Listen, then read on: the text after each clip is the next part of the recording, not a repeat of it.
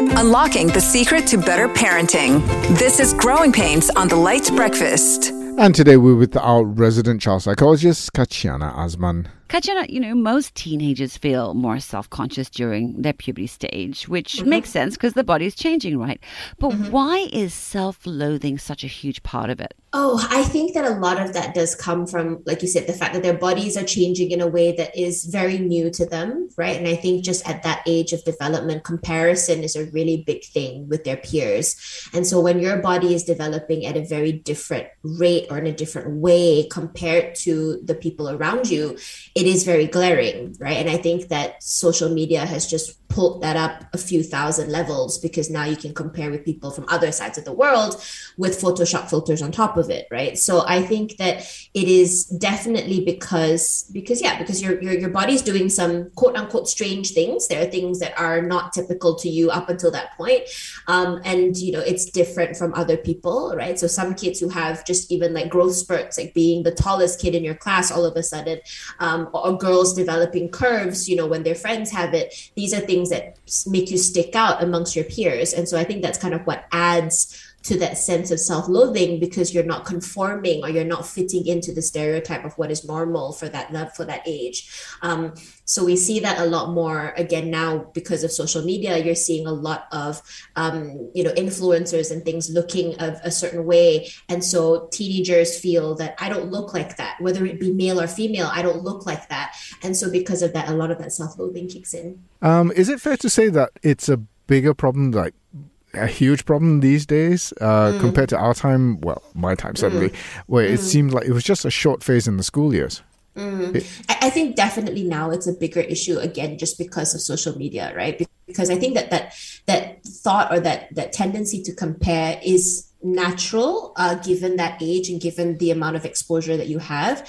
But because social media opens the door to a much wider demographic and audience of people, that makes the comparison just a lot bigger, right? Um, and so I have daily conversations with te- with my teenagers about you know how the the comparison that they're doing is unfair because they're comparing themselves to say people of different age groups different ethnicities. There's the, all these other things that of course they don't factor in right? When they um, when they're doing the comparison they see someone who is a, a size zero or who is really really buff or really really fit. Um, and they don't think about whether is this person my age? This person you know of the same ethnicity and sort of gene pool or whatever?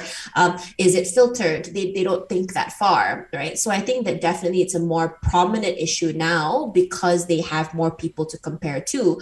But i think in in i mean even even in my generation instagram didn't exist when i was in high school neither did facebook. Um, so we had friendster. I think that was what we had back then. Um, and so, you know, I think that even then the pool was nowhere near as wide as it was now. So you were more prone to comparing with classmates and neighbors and the kids you interacted with. And, you know, technically speaking, you know, most of you would look roughly the same because of the fact that you come from the same background. Mm. But, you know, when you have kids who are, for example, from different ethnicities and from different demographics kids who maybe live outside versus you know indoors so spending a lot of time outside their bodies are going to develop very differently um, and those are the things that makes it an unfair fight so definitely a much bigger issue now compared to our, our generation One of the things that seems to be also mm, um, huge problem at the moment, and it's tied to the self of body body image and stuff, is the body shaming and bullying that seems to be going on. How do we know if this is happening to our child? Because teens are very secretive. Yes. So it is, you know, I, I hate to sound like a broken record, but I, I think that social media has made body shaming and cyberbullying just so easy. Like it's made it so easy. And, you know, I've, I, I just recently learned that on certain platforms, you can even send messages anonymously. So you don't even know who these people are, and they're sending you these disappearing messages with really, really hurtful things. Um, you know, and, and I, I I didn't even know you could do that because I thought that everything would require your username to be on there. So I think it's a whole other level now that kids are, are having to live with. So, you know, how do we know if our kids going through it? I would say just be very conscious of the conversations your kids are having with regards to their body image if you have teenagers at home, it's going to be a daily thing anyway, especially if you have a girl, they're going to be making comments normally.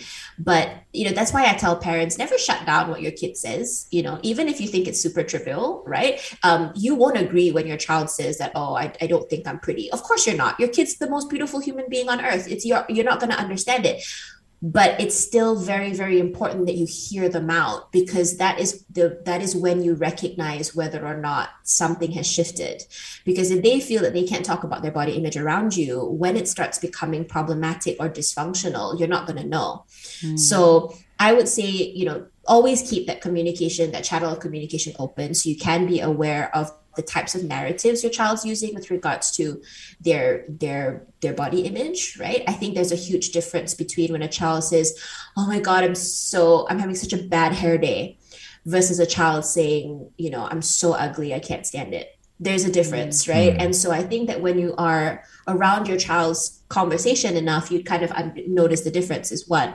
The second thing is just in changes in their behavior patterns, right? So the most, um, the biggest red flag that parents end up picking up is when their their eating habits change very drastically. So you will see uh, either either a restriction um, or development of food phobias or quirky eating habits, like you know either like I've seen some families report that their kids kind of hide food.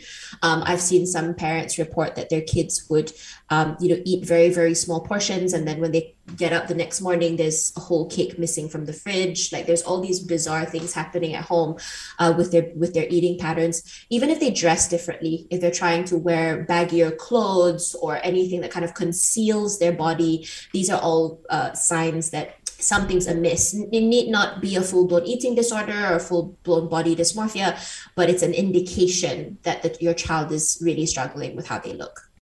Presumably, I mean, no, definitely. Parents want the best for their kids, but they may be inadvertently making things worse or adding to the problem. Causing the problem, even. Yeah. So how right? does how does that happen? I mean, I think this is a real thing that I, I really, really tell parents that I think we really need to be more thoughtful about what we say to our kids when it comes to their body image.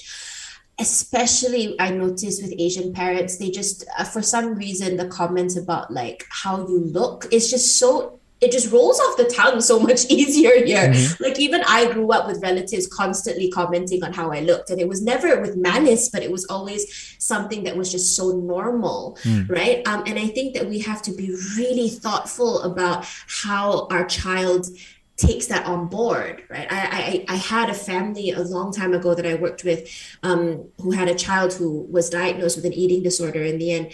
And when I was having a chat with mom, you know, mom had said to me, you know, I, I don't understand why she is um, so concerned about her weight. And so we were talking about it. And then mom made this comment that really made me go, okay, that's probably where a lot of it comes from. And mom said to me, well, you know, once upon a time, I was overweight too. I was 45 kilos one time a, a while ago. Mm. So this mom could yes, and I went forty-five kilos. Forty-five kilos is light as a feather. Yeah, and so you know, so I think that you know when when narratives like that take place, um, you know, or even things like you know, do you really need to have that? That do you really need to have that cookie? Aren't you sure you you've had enough? Things like that that might not be like I said malicious, um, are you know are and I, I grew up in a generation where i was constantly told by by other you know extended family members like oh you know guys don't like it when you're this fat you know things like that mm. kind of get mm. repeated and so i think that you know you, you don't recognize how that impacts how a child views themselves because remember again you as parents how you view your child is going to help shape how they view themselves and so when these comments are being made um, and I think a lot of it is just society, right? Um, that does impact it. So when when parents and, and I, I talk about it often with girls, but it also the same with boys, right? So when you have, for example, role uh, male role models who push for boys to be, you know, very fit or to be very athletic or to go to the gym, um, and if that's not something that they're after, they often get, you know, called certain terms around mm. the house, right? Uh, so so yeah, so I think that a lot of the commentary is what also adds to it. And I know no parent does this intentionally, but but it is something that the kids, you know, uh, do take on board. And I've spoken to so many parents where if I say, well, you know, this comment was thrown out, and the parents get so defensive, they're like, well, I didn't mean it that way. And I'm like, yeah, I know. I'm not arguing that you meant it that way. I'm just saying that that's what your child processed and what your child picked up on. So you know, parents get very upset because we insinuate that they caused it, but mm. it's not what we're saying. It's just that the way things were delivered, and because there was no follow up explanation, there was nothing behind it, the kids just take it at face value. Mom thinks mm. I'm fill in blank, or dad thinks I'm mm. fill in blank. So, what's the best way then to talk to our teenagers about body issues when it's such a sensitive subject, like on body odor or, mm. you know, well, you know, I think that when we look at, um, I, I, tell parents, you know, if you have a conversation that you're going to need to have with your child that you know is not going to be received well, planning is necessary, right? So you need to sit and think about what are the things that you want to communicate, right? And what are the things that you do not want your child taking from that conversation, right? Um, and even how would it be if someone were to have that difficult conversation with you, right? Using those principles, you need to sit down and kind of think about how you want to deliver this conversation or how you want to have this conversation. Because I think the mistake that parents make is they kind of go, okay, there's an issue with body odor, there's an issue with hygiene or body image or whatever. I'm just going to go in there and have that chat, right? Um, and that's where a lot of these things kind of come up.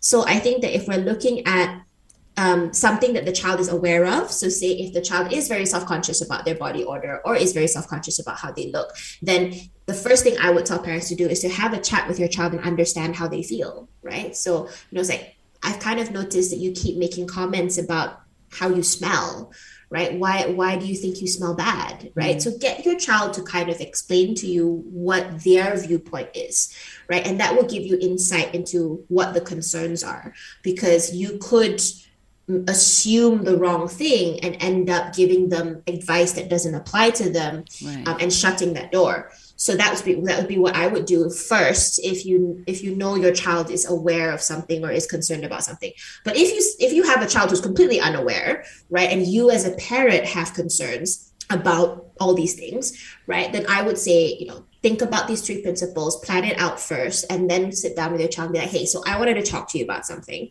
right? Um, and I want you to know that, you know, this is not because I feel a certain way or because I think you should do something, you should conform to a certain thing.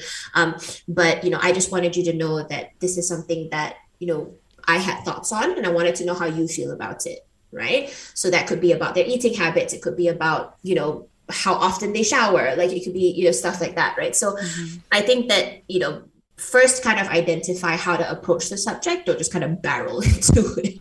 Right.